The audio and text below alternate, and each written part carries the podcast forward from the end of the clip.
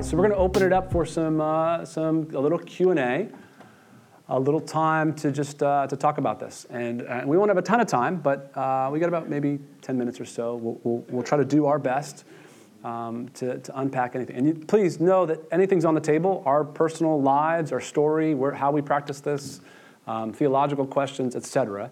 And uh, and we'll do our best to try to get to those. Yeah, Al. So we got a microphone coming around before you before you start asking. Yeah. So hospitality is work, Uh-huh. and yet spending time with friends and loved ones is important and could be part of Sabbath as well. So how do you how do you jive those? Really good. Um, well, two things. One, Sabbath is a communal experience. So, look, all the introverts in the room, you may need to find rest by being alone for a period of time on a, on a weekly basis. And that's good and that's okay, right? But often, um, you know, for us, for Sabbath, we'll have people over our home for dinner.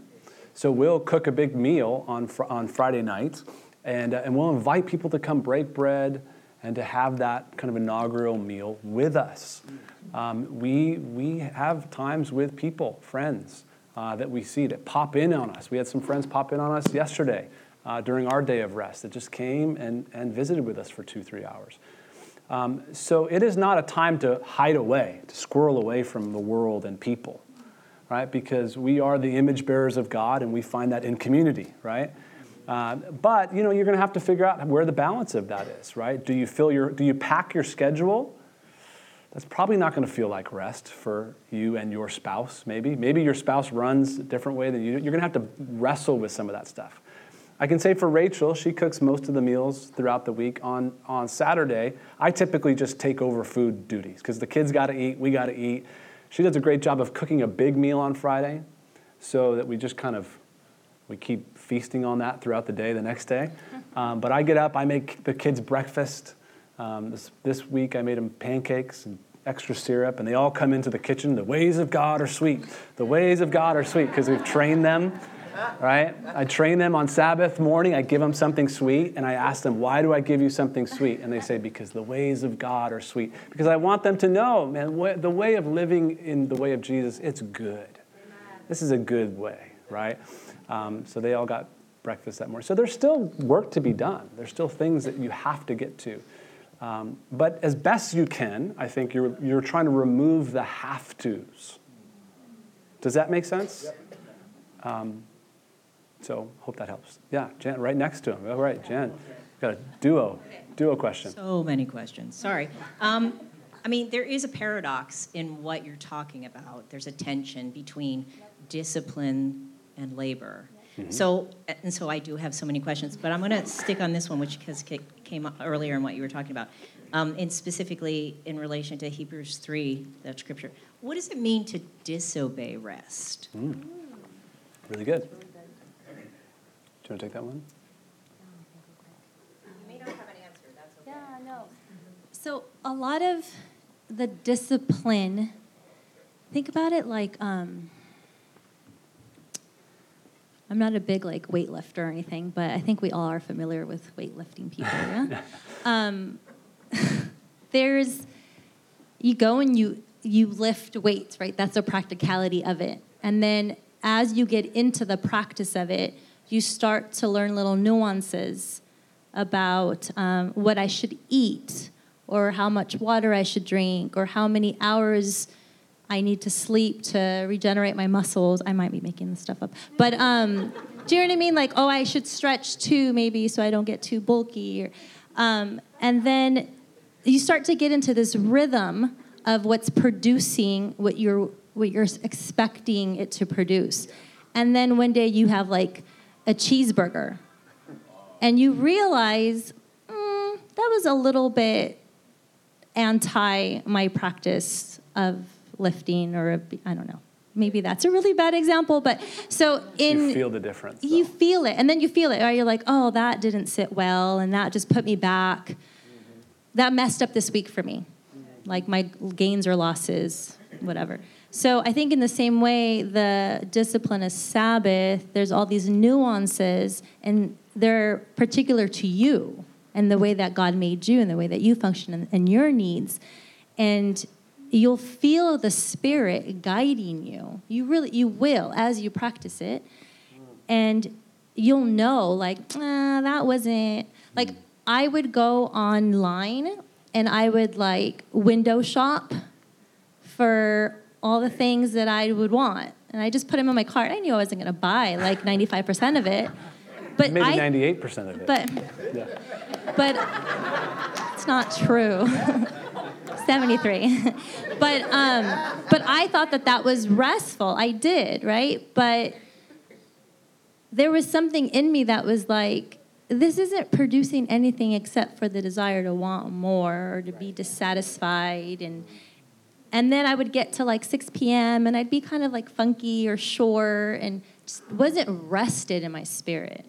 And so in that way, I was being disobedient. I was, diso- I was disobeying that invitation or that space to mm-hmm. really rest and center myself on God. Yeah. I- I'll say this, it is a, we've been at this for about six years now. And it's a, it's a practice. And, and what she talked about, you know, that it gets harder before it gets better. Like, there have been many Sabbaths where we've come out of it fighting. You know what I mean? Tired, And but tired. Especially early on, because we're trying to figure out how to do this with kids and together, and her approach and my approach, and what's, you know, all the, where, where's rest lie, and how do, and, uh, and it's taken years, and it's still evolving, but, but, um, but we're definitely in a way better place now. But it's a practice, it takes time to find that balance, to find some of that rest. So, uh, Tom, and then, and then uh, Zoe. Well, the idea of contemplation counts, sounds kind of theoretical and ethereal. I'm a visual and auditory Sure, person, yeah. so what does that mean to really do that? And what are some practices we can do to really contemplate God? Because that doesn't really mean anything to me. I don't understand Sure. what even you're saying there. Okay, yeah, thank you. Um, so, a couple things. Uh, the idea of contemplation is just to give your attention, right? So, one way of thinking about worship is you worship whatever you pay attention to. Does that make sense? It does. You worship whatever you pay attention to. So on Sabbath, you intentionally pay attention to God. So I have different books I read, um, the meditation literature. We, Meditation music in the house. I put on music in the house, worship music. We watch The Chosen on Sat. Like we intentionally go. We're going to give our attention to God today.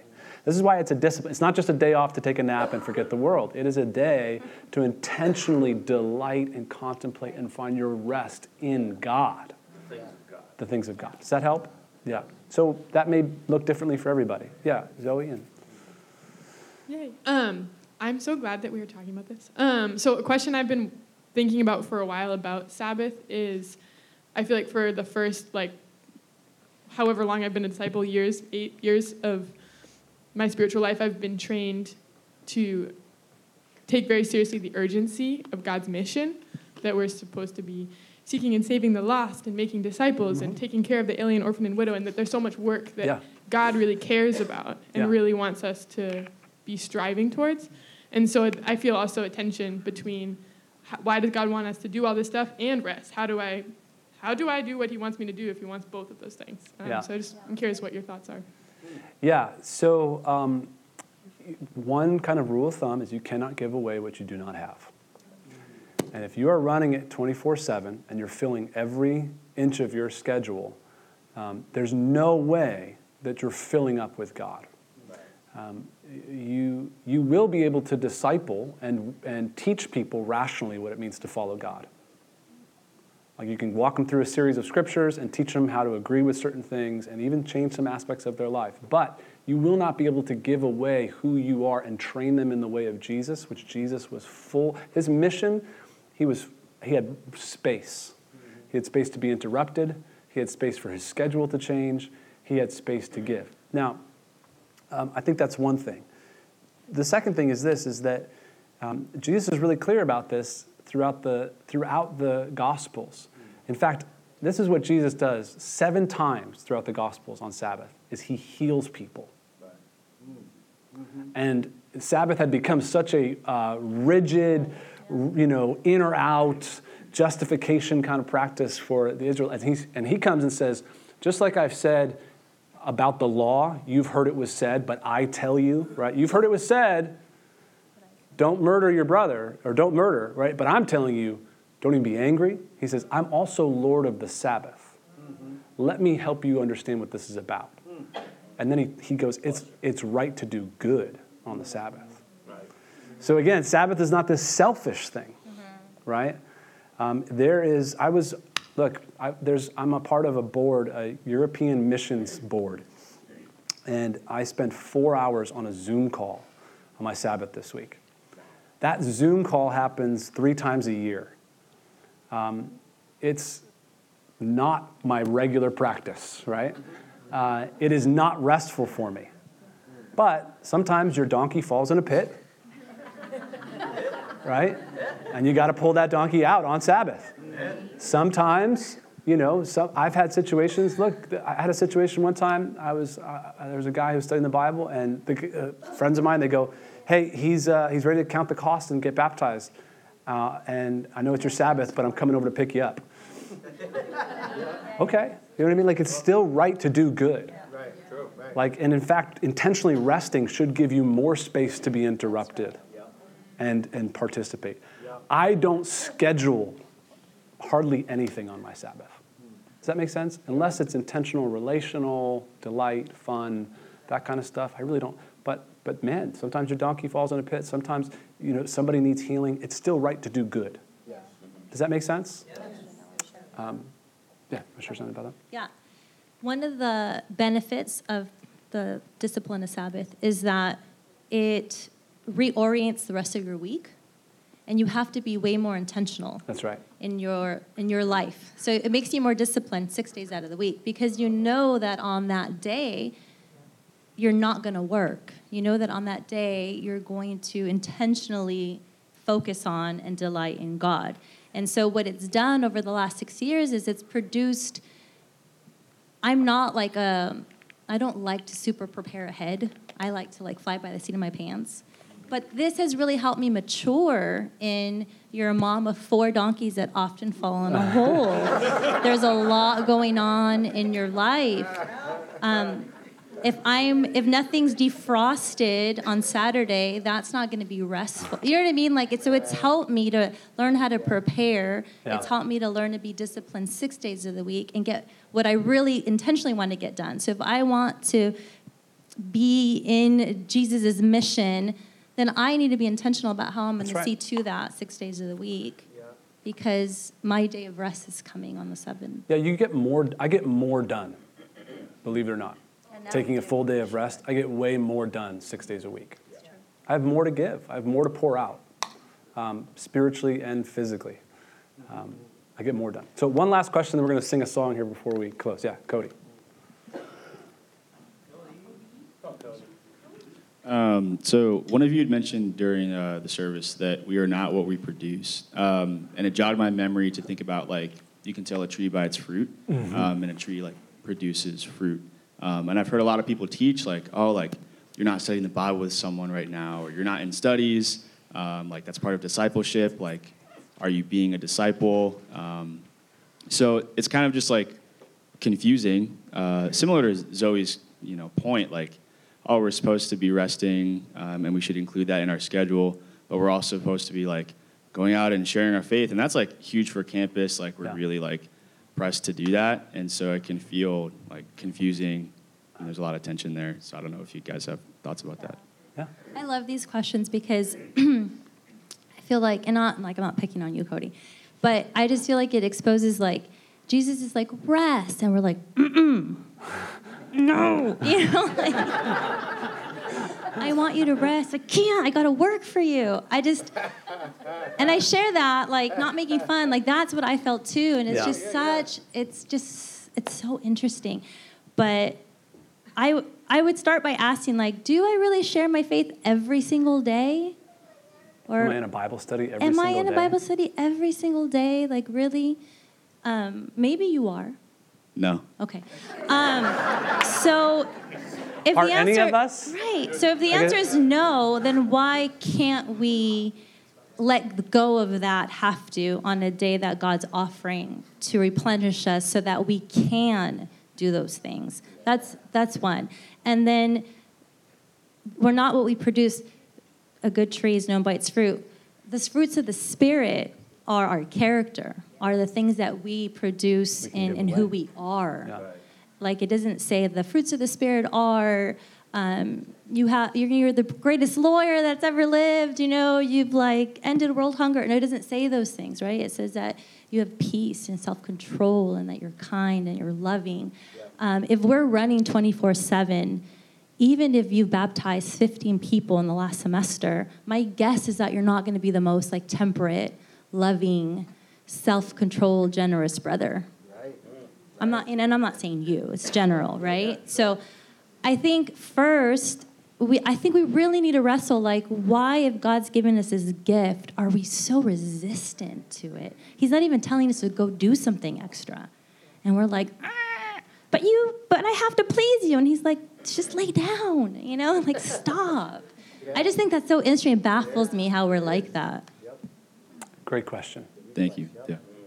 It's a, it's, a, it's a tension for all of us. I think the other thing I'll just say is we were so, um, we create these dichotomies in our minds all the time. It's either this or it's that.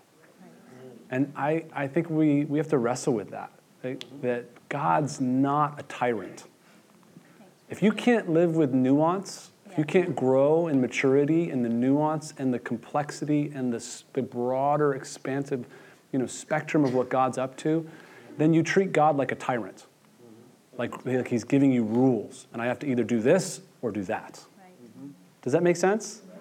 And uh, Jesus seemed to just push off all of that constantly. And so we're learning how to become more like him uh, in that way. And, and that's a wrestling match. But I think you'll find the answer and tell all of us Yes. Once you start practicing and wrestling with this. I think you'll discover more. And that's the idea, right? We don't have all the answers, but we've learned a lot over uh, six years of trying to create a weekly rhythm of rest. Um, so we're going to keep this conversation open. Please come talk to us afterwards or throughout the week. Uh, look, I get that this is just a first pass at this conversation, right? Um, we're going to keep keep it in the water supply. We'll bring it back up again next year. We'll keep talking about rest because I'm sure many of us will be burnt out next year somewhere along the way. So, love you guys. Let's stand. We'll sing one more song together.